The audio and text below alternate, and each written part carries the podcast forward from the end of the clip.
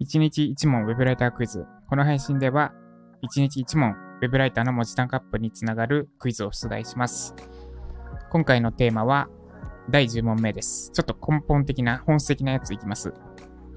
でんでん。音声や動画と比べた時の文章で伝えるメリットは、これ日本語がわかりにくいっすね。変えます。文章で伝えるメリットは、そもそも。ヒント。ヒントまあいいか。です。もう一度読み上げます。でんでん第10問。文そもそも文章で伝えるメリットって何？です。文章で伝えるメリットって何？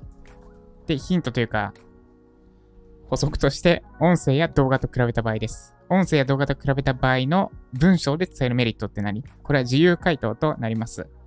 で、私からも一応用意してる回答はあるんですが、皆さんの回答もお待ちしてます。多分用意してない回答とはまた別の深い回答が出てくるかもしれませんので、です。